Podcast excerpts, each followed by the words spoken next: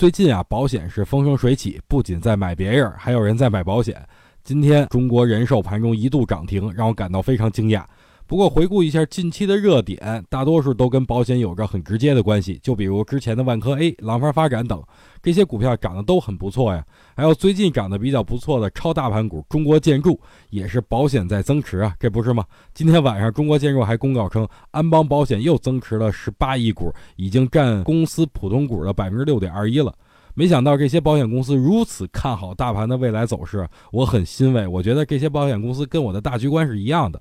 但咱们要说回微观了啊，虽然指数大的趋势还是继续向上的，但是短期已经到嗓子眼了啊，已经很难受了。如果想把后边的啤酒全部喝掉的话，肯定要停下来顺一顺。